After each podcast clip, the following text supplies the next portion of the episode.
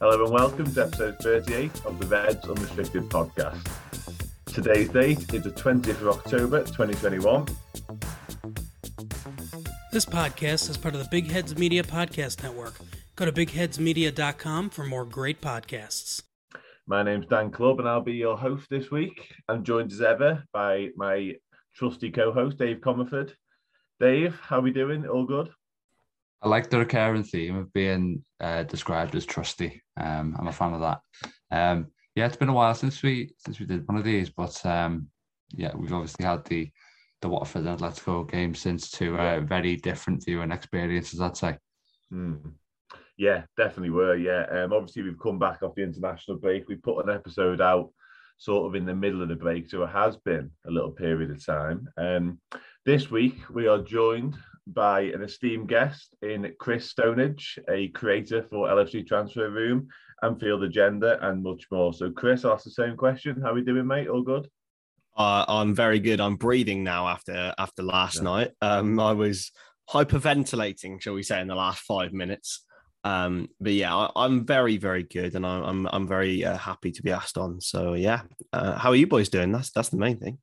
Yeah, well, I'm all good, mate. Yeah, pleasure to have you with us. And you're dead right to discuss last night and just how nerve-wracking it was. Certainly towards the end, it was frantic to say the least. But we'll go on to the game in just a minute. But first, we're going to do our usual "Who Am I," which is basically I'm going to give you clues from a past or present Liverpool player, and you boys just shout out when you think you know who they are. I've taken age into account this week, as I know Dave hates it when I pick players from the 1970s. So this week's player was born in London. He made his Liverpool debut on the 9th of August 2015. Is it Jordan Ibe? No. good early guess though. We like an early guess. Is it Nathaniel Klein? Well, I am shocked. It is Nathaniel Klein. Yes, come on. How quick was that? Boys, I don't tell anyone. I hone myself on lfchistory.net. Oh, well, I mean, that's exactly where we got it from. I got it from, by the way, so I can't really... yeah, that's amazing. And that's the quickest we've ever had it, I'll tell you that. So on that note, I'll stick with you, Chris, as the winner of Who Am I? I'll come to you for three-word match review on the Atletico Madrid game and just generally what your thoughts were on the match. My three-word match review, I don't know if I've done it right, but I've gone with three adjectives, and I've gone with ugly, monumental, and sweet. I've because to be fair, right, the first 15 minutes was typical Liverpool this season, wasn't it? Really, really good flow and attacking football. It's amazing how we only had like two shots on target in that time. But I was so impressed. I mean, going to the most difficult place in the world and dominating them in the back park. And then obviously they came back into it. We'll discuss it in more detail. But I tell you what, the win and how it came about was just so sweet. And the fact that Simeone went dashing down the tunnels made it even sweeter. Yeah, it was nice to get one over him in particular because there's been a little bit of a war of words in the build-up to the game. And obviously it seems to have continued. Klopp kind of played down Simeone running off, but it wasn't a great look on his behalf in my opinion. But I'll come to you, Dave, for your sort of initial reaction to the match and your three words, please. Well, in answer to Chris's question, the thing about the three-word review is you can basically do it any way you like. I've gone with a slightly maybe bitter one. I've gone with "Have that, Diego," because it basically sums up the satisfying nature of the win, really. Obviously, you've mentioned he refused to shake Klopp's hand. And also, you know, at the start of the game, when the crowd booed, when the players took the knee, that, you know, when that happens, it fires me up a lot more when I'm watching it because, you know, I'm desperate for them to have their week ruined, basically. And, you know, there were times in that game when I was just sitting there thinking, we just can't beat these lads. I don't know what it is. Like, they're just kryptonite. Like, when the penalty gets awarded, on the one hand, I'm like, how the hell have we let this happen? And then on the other, I'm like, well, it's just Atletico, isn't it? But yeah, it's maybe even more satisfying to beat them the way we did, in a way. You know, it's almost an Atletico way to beat Atletico, or even, I was thinking during the game, maybe that's how Man United feel a lot of the time. because that's like maybe the kind of victory that they get. But I mean, you know, on that penalty, I think obviously it's probably the crucial moment in us getting away with the win. You know, we've almost come to accept that a decision like that doesn't get overturned, but it's kind of at odds with the idea that there should be a lighter touch and that a player should only go down in the manner that the contact forces them to. And it didn't look like that was the case. So it's strange because it broke with precedent. So you're kind of tempted to say maybe you're a bit lucky. But then on the other hand, you're breaking with precedent to make what I think is in isolation the right decision, really. On the one hand, you know, Chris calls it maybe the hardest place to go in world football. So on Twitter last night, they hadn't lost there for 4 years in the Champions League. And so to win there, to have 9 points in this group from the first three games is brilliant. Obviously, puts us in an amazing position. On the other, and I'm keen to hear what you two think about this, I'm slightly worried that in the three games we've played against teams who I'd say are genuine, you know, top-tier teams, we haven't looked convincing in any of them. And obviously, 2 red cards in those games have played a part in how they've went. And, you know, the other team are bound to have spells in those games because, you know, they're by nature top teams. But, you know, compare it to a couple of years ago when we won the title and we don't look, you know, as assured and we look a lot more vulnerable. So that's my kind of thing that's, you know, blunting the optimism a little bit. So, yeah, I'm keen to see what you two have to say in response to that. Yeah, so just on the... my three-word match review was horrible night's work, which is something I said to you last night, Dave, because I think you're dead right to draw similarities with an Atletico-style win, because it felt a little bit like the game at Anfield when we were the better side for, you know, the most part, and I think they were better than us for most of last night after the first probably 15 minutes. But we got away with it, and we got that crucial 3 points, and you're dead right to say it put us in complete control of the group with 2 home games coming up, so that's really important. Just on the penalty as well, I think it would have been soft. I was very surprised to see it overturned.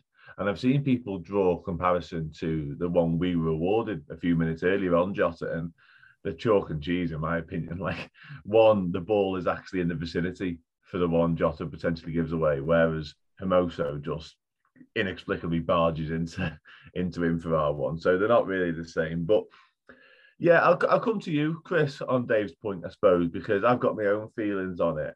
I don't think we're quite hitting the heights of recent seasons just yet, even though we're unbeaten and, you know, the actual record looks decent. I just think in periods of games, we're not quite at it. And those games in particular, Dave mentions, in terms of City, Chelsea and Atletico are probably the three. So I get your thoughts on where we're at the minute compared to those. I mean, what you're talking about with the heights that we hit are heights that not many teams have ever hit. I mean, especially in the 1920 season, 1819 and 1920 seasons, you know, we went on a period of 44 games without a loss. We won games, but people forget it, actually in those wins that we did win, we ground out victories against teams who are considerably inferior to us. Like, and to be honest, I'm going to sound like a right top red here.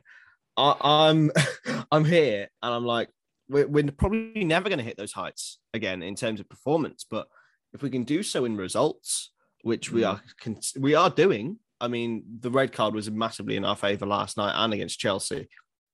But if we can continue matching the results and staying difficult to beat, I think it's good. I think the influence of Fabinho last night considerably increased our chances of not losing the game, because I think it was the midfield's fault. But yeah, it's look, I'm not panicking about not hitting the heights of 2 or 3 years ago, because those heights, hardly anyone in footballing history has hit.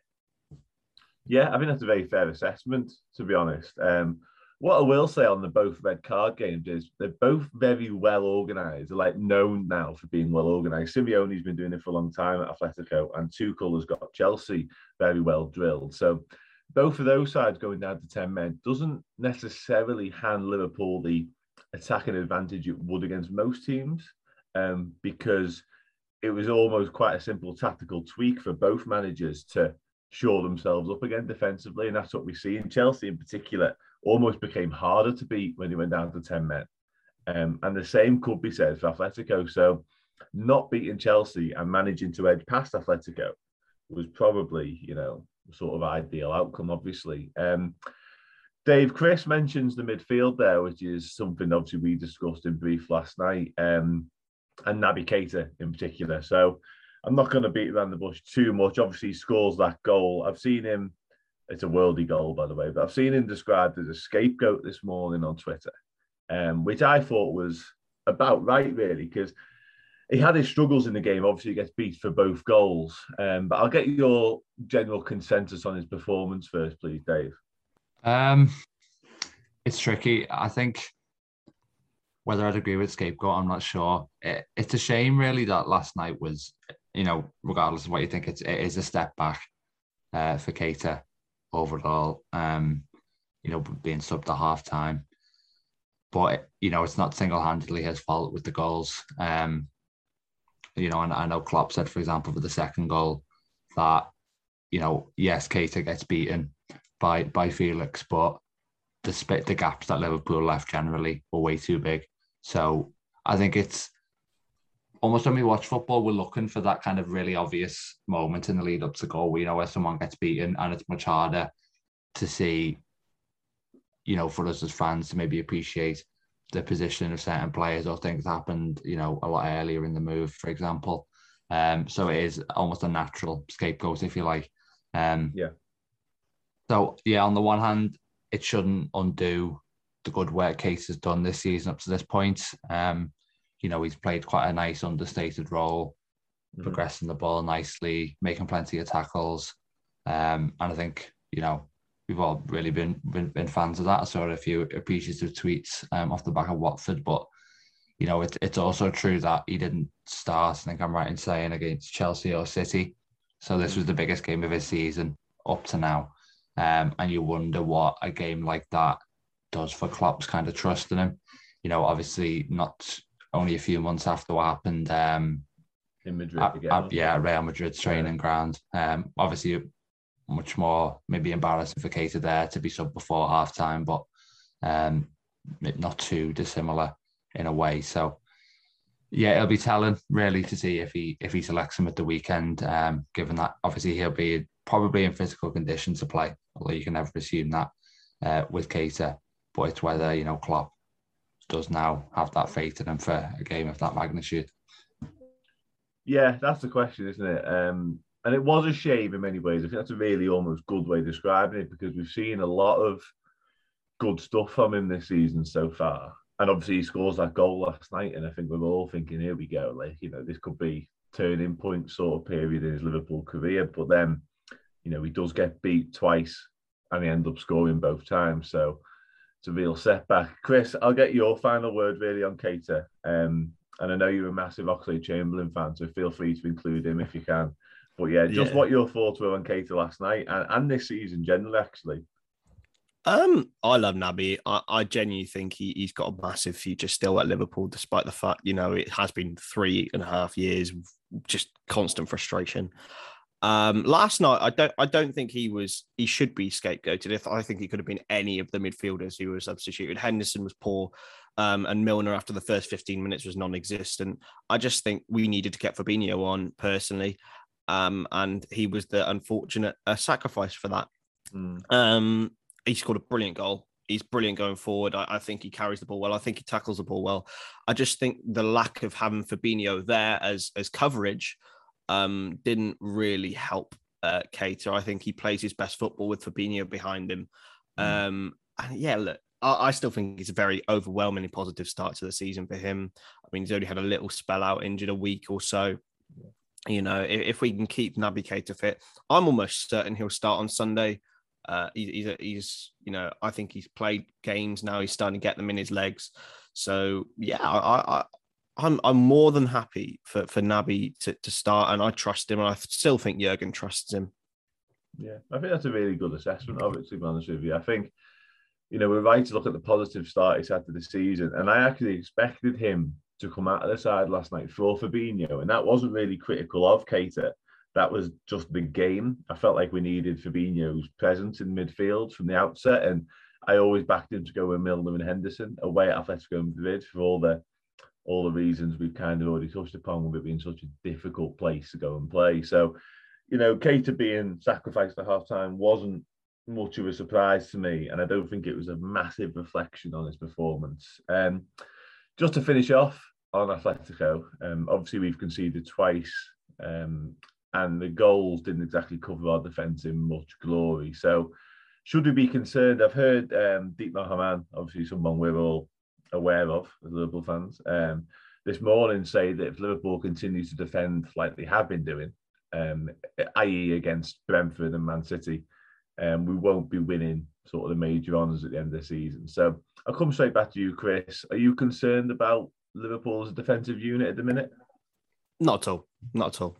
I think, as I mentioned in the Atletico Madrid, I think the midfield is the main problem.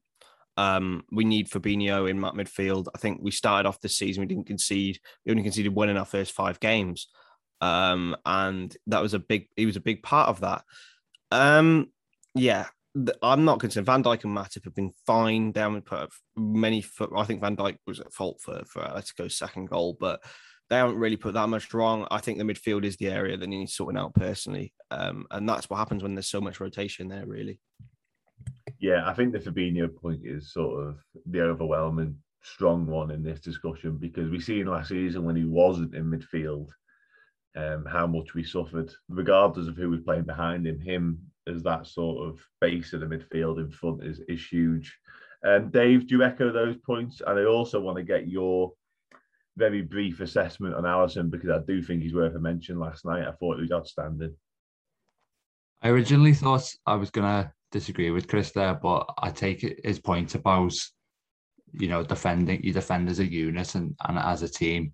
And I don't think it is an individual issue that we've got at the moment. I think it is to do with structures and stuff. But, you know, there was so much talk about Fabinho last night. I thought he was really good second half, albeit in different circumstances to what we envisaged. But I also don't think that he's necessarily the complete remedy there, because, you know, the Brentford game, the City game, you know, look how open we looked there and we had Fabinho playing. So the security from previous seasons just isn't quite there. You know, I think with Liverpool, they're always going to be a little bit exposed defensively, because, you know, of how many bodies they commit forward, how high the fullbacks play. But what I'd say is we're more open than we can afford to be. Really, you know, without going into the goals last night, against City, against Atletico, and even against Brentford and maybe even AC Milan, for periods of that game, we've just lived too dangerously. And my worry is that, you know, if you look at the fixtures we've had for the most part and the positions of the team we've played, I think they're maybe all outside the top kind of 12 in the league. Maybe the issues with our defensive structure, if you like, are being disguised a little bit by a kind of schedule, and they might be exposed in tougher games like last night. So I think it's about finding that balance, really. And we have to accept that we're going to give the other team chances within the game, just as I say, because of how front foot we are. But it's about making sure they're lower quality chances, really. And we're giving up way too many, where we're having to, nice segue here, we're having to rely on the heroics of Alisson to deal with it. And I think, you know, the thing that strikes me is, I mean, he's picked up the Player of the Match award and conceded 2 goals, which probably says quite a lot. And one of the things I love is, a lot of the time when you see him come out, Alisson, I'm not sure there's a goalkeeper better. In fact, I'm very confident there isn't a keeper better in those situations where he's right at the feet of the attacker and he has to make himself big and almost prevent them from getting the ball around him in any way. He just forms like this sort of moving wall, and he's brilliant at doing that. That's probably the best save from him last night, was after Griezmann got in behind us and had so much space to run into. So, yeah, reminder number 1,000 probably of of how important and how good Alisson is. Yeah, I just thought he was superb last night, and I think, you know, obviously we've discussed Alisson in more detail in the previous episode, and you're right to mention his sort of one-on-one quality. I just think he is the best in the world at that, and he might well be the best in the world all round, to be honest with you. But everyone talks about his sort of distribution, and obviously his ability at scoring last-minute winners. We always talk about that. But his actual, you know, stock and trade is saving his shots, and he's just outstanding. I thought last night and the first half against Manchester City, you know, they could have been out of sight in theory, Man City, because they were by far the better team at Anfield for 45 minutes. And Alisson kept us in it. And, you know, we shouldn't just forget how brilliant he is, because he is superb. But we will move on. We're going to give a decent amount of time to what is, you know, my most dreaded game of the season. Actually, I can't stand going to Old Trafford to play Manchester United for lots of reasons. Our record there is not great. I know we won last season, but that was without fans. So we need to go and put that right and beat them when it's full. So I'll come to you, Chris, on this one to begin with. Your general thoughts about the game.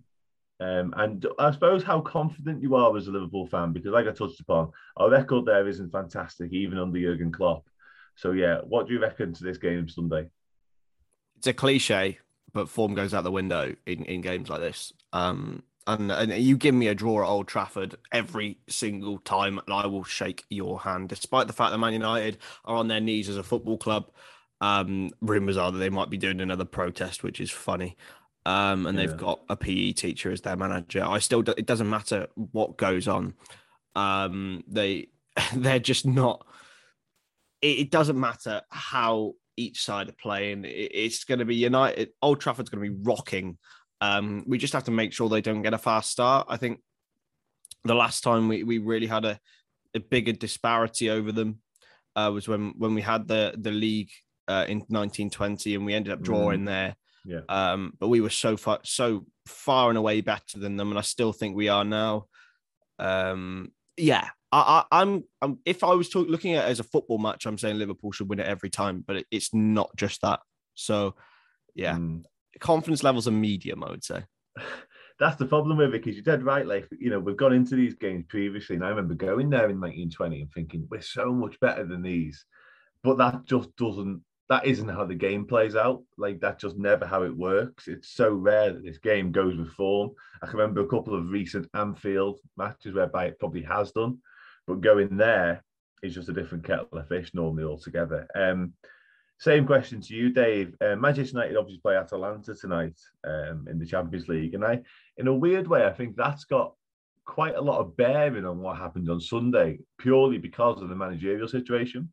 I think if they can go to Atlanta and win tonight, that'll almost get rid of some of the doubts around it, and it might free them up a little bit for Sunday. But if they get beat, then I think we're looking at a different side all over again. So just your general feelings, Dave, on the match. Yeah, that's interesting, because whether you'd want them to carry some slight momentum into the game, or whether you'd want to risk maybe the response of a defeat. So who knows on that? But I mean, my confidence levels are largely similar to Chris's, I think. And you call it the most dreaded game of the season, and I kind of agree. Like, my confidence is never going to be particularly high for the game like that. You know, last night, as much as it wasn't an enjoyable game at all, I wasn't particularly nervous, because I knew Liverpool had breathing room in the Champions League group. So, you know, even if we had lost, it would have been, you know, extremely annoying to lose, but we could have coped with it. But I'm going to be saving pretty much all my my nerves for Sunday, I think. You know, we know that United are a team who, off the ball, they just lack any real structure, and you'd hope that Liverpool can expose that pretty brutally. Then on the other hand, you know, the attack and talent that they have, based on what we've seen, that could cause real problems for us as well. And it's like you two have said, you know, it's completely different playing against fans. We've been much better than them before. And, you know, almost maybe even being dragged down to their level or slightly below in some of those games. So, you know, Chris calls it a cliche about derbies, but I think it is kind of accurate for the most part, like especially when you're going away from home. Yeah, and certainly in this one, like I say, I don't know what it is about this fixture. Even in Klopp's reign, when we've been largely superior, we just haven't managed to go there and put together, you know, a performance fitting to this side. And even what's gone before with this side, like obviously we weren't great last night. It was a bit of a dirty win, as Jürgen Klopp called it. But, you know, we've gone to Atletico, we've won. We've just wiped the floor with Watford, you know. We should be absolutely flying going to Old Trafford. But for whatever reason, whatever's gone before, we just haven't turned up there. So, you know, you could say we owe them one. You could say we, you know, it's about time we put in an actual stellar performance there. But, I mean, in fairness, last season's victory there, I'm 99% confident we had Nat Phillips and Bruce Williams at the back. So, yep, you know, as good as they were, we probably had no right to win at Old Trafford with those two playing centre-half, if we're going to be brutally honest. I'll come back to you, Dave, to begin with, on your preferred lineup for this one then, because obviously we've seen just the one change last night in Alisson coming in.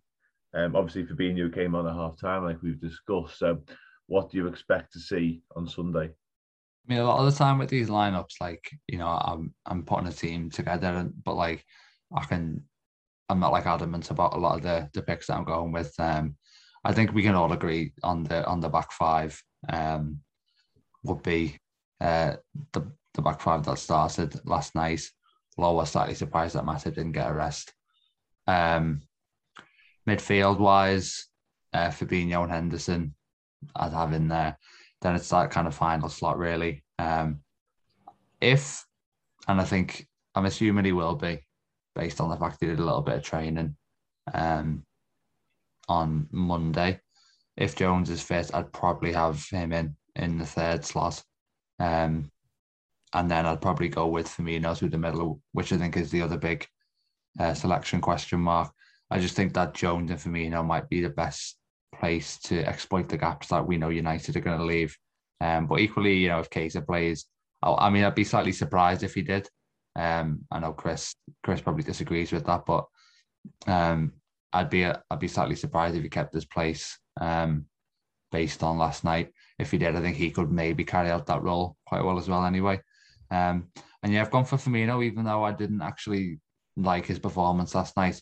You know, Firmino will often do this thing where he's picking up the ball in those trademark positions, running towards the box, and the pass is just overhit, underhit, or he's playing it at the wrong moment. And I'm thinking, you know, this is your role. This is why you're in the team, to produce those kind of moments and those kind of plays.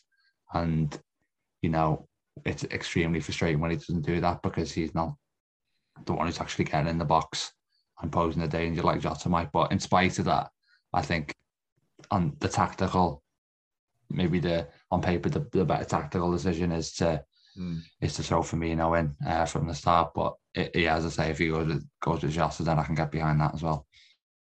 Yeah, it's an interesting one with Firmino. I think you're dead right to touch upon his sort of inaccuracy in the final moment, certainly a couple of times last night, and it's almost ludicrous to sit here and criticise him for everything he's done for the club, and obviously he got a hat-trick on the weekend, but there were moments last night whereby we were almost, you know, 3-on-2, 2-on-2, when just that final ball was lacking, which is something, you know, we expect from him, if we're going to be honest. And also just to say, I was very disappointed in Jamie Carragher sort of scrutinising Ole Gunnar Solskjaer tactically on Monday Night Football, because he was just giving him all sort of, you know, insight into what was going wrong there. And I thought you could have waited a week for this, because like you're dead right to sort of point out the open spaces and the disjointedness of United at times this season. But I'll come to you, Chris. Same question. Do you have any changes from what Dave's just outlined? I hope Curtis Jones is fit, because if he is, then I would start him as well. I think he, as he mentioned, you know, United's midfield problems are even worse than ours. They're literally playing Fred, and I don't know how in 2021 that's legal. But no, I think I wouldn't be worried about who played in midfield, as long as Fabinho's at the base of it. I think it might be Henderson and Keita, but it could also be Henderson and Jones if he's fit. Milner to come on in the last few minutes if we need to see the game out. Up front, that's an interesting one, Matt, because I think Jota, if there's anyone in the club at the moment, apart from Salah, who you want a chance to fall to, it'd be him. I think he's got a poacher's instinct. And yeah, it's going to be like void of chances, I think, at Old Trafford. So I'd almost be tempted, you know. I don't think Jürgen would do this, but I'd almost be tempted to play all four of them, just because I think that gap in between midfield and defence is United's biggest weakness, and that's where they can exploit it, especially Firmino. But you know, I don't think he will. So I'll say he'll start Jota. I think Firmino will come off the bench, and I think it'll be the normal back five. Interesting, yeah. I had a wry smile on my face as you headed steadfast to suggest he should play all four. It's something he's done before in big games. Obviously, we've seen it in Man City. I don't foresee it on Sunday, mainly because he hasn't done it this season yet. And I think it'd be a big call to do it at United, although tactically it might not be the worst idea at all. I've got Firmino in my front three, I think, for all the reasons. And I tend to pick Firmino anyway, certainly in bigger games, because I still think that Klopp prefers him to Jota in these big matches just because of the work rate. And that's not to say Jota doesn't work hard, but it's different. Jota is sort of more of a presser, whereas Firmino come back and win the ball in midfield and all that sort of stuff. So, yeah, and I've stuck with Keita. I think we can take that half-time substitution and isolation and look at his form more generally this season. And I think he's worthy of a start, whether Jones is fit or not. I hope Jones is fit for obvious reasons, but yeah, I've just plumped with Keita in mine. I'll stick with you, Chris. Score prediction for the match, probably the most difficult one of the season, and just a very quick generalisation of how you think the game could play out. Yeah, I think we'll nick it. I'd never go into a game predict us not to win. So I'm going to go 2-1 at Old Trafford. I think Rashford will score first for United. I think they'll open the scoring. I do think we'll keep Ronaldo quiet, actually. I can't see him bullying anything of Van Dijk and Matip. And then I think we'll Mo Salah will score twice, and we'll win the game yet again. Nice. Mo Salah scoring twice at the minute would be a pretty standard form from him. He is. We haven't even mentioned him in this pod, but he's just unbelievable. Dave, your score prediction again, just quickly how you think the game might pan out, and obviously you can update us on how far ahead you are in the predictions league. You're right about Salah, first of all. I think I checked yesterday, it's either 12-11 or 12-10 for this season. Maybe not two of the final scores last night. I know it was really good dribble for the first one. Bit of luck with the deflection and then the penalty, but the output at the moment is still pretty frightening. Prediction-wise, I mean, at the risk of getting kicked off my own podcast, here we go.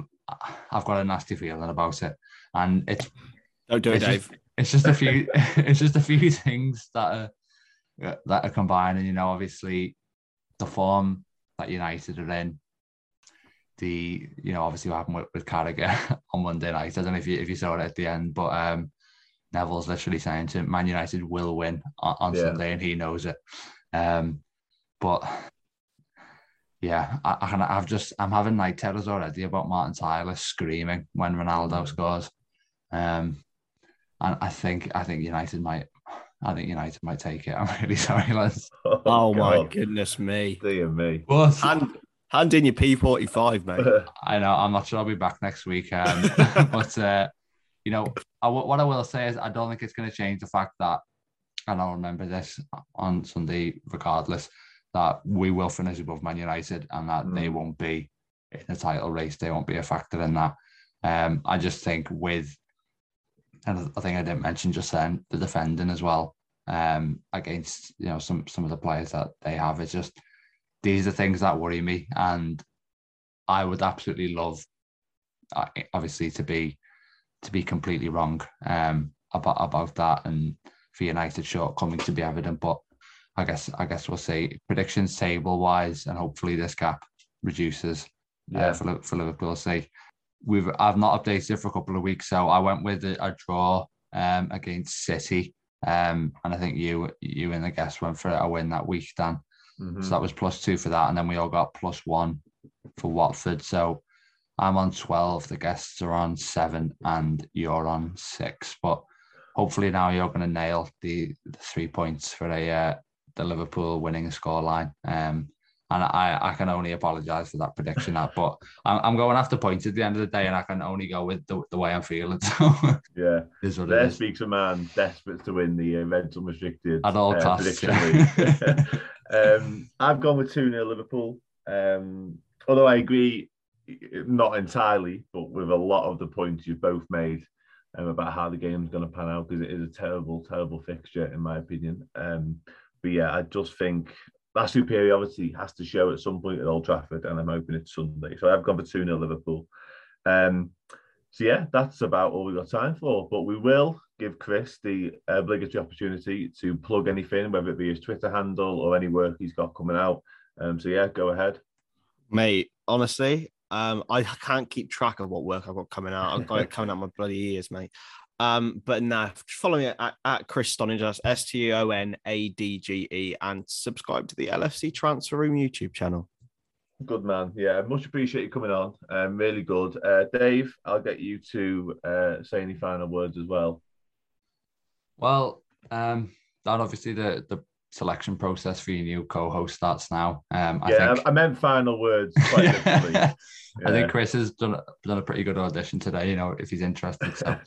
So yeah, thanks for coming on, Chris. And yeah, hopefully I look like a bit of a mug come Sunday. Yeah, let's hope. But yeah, that is all we've got time for episode 38. We will be back next week. Me and a new co-host will be back next week to look back on the Manchester United result, as well as the League Cup clash with Preston. But yeah, take care all, and we'll see you then.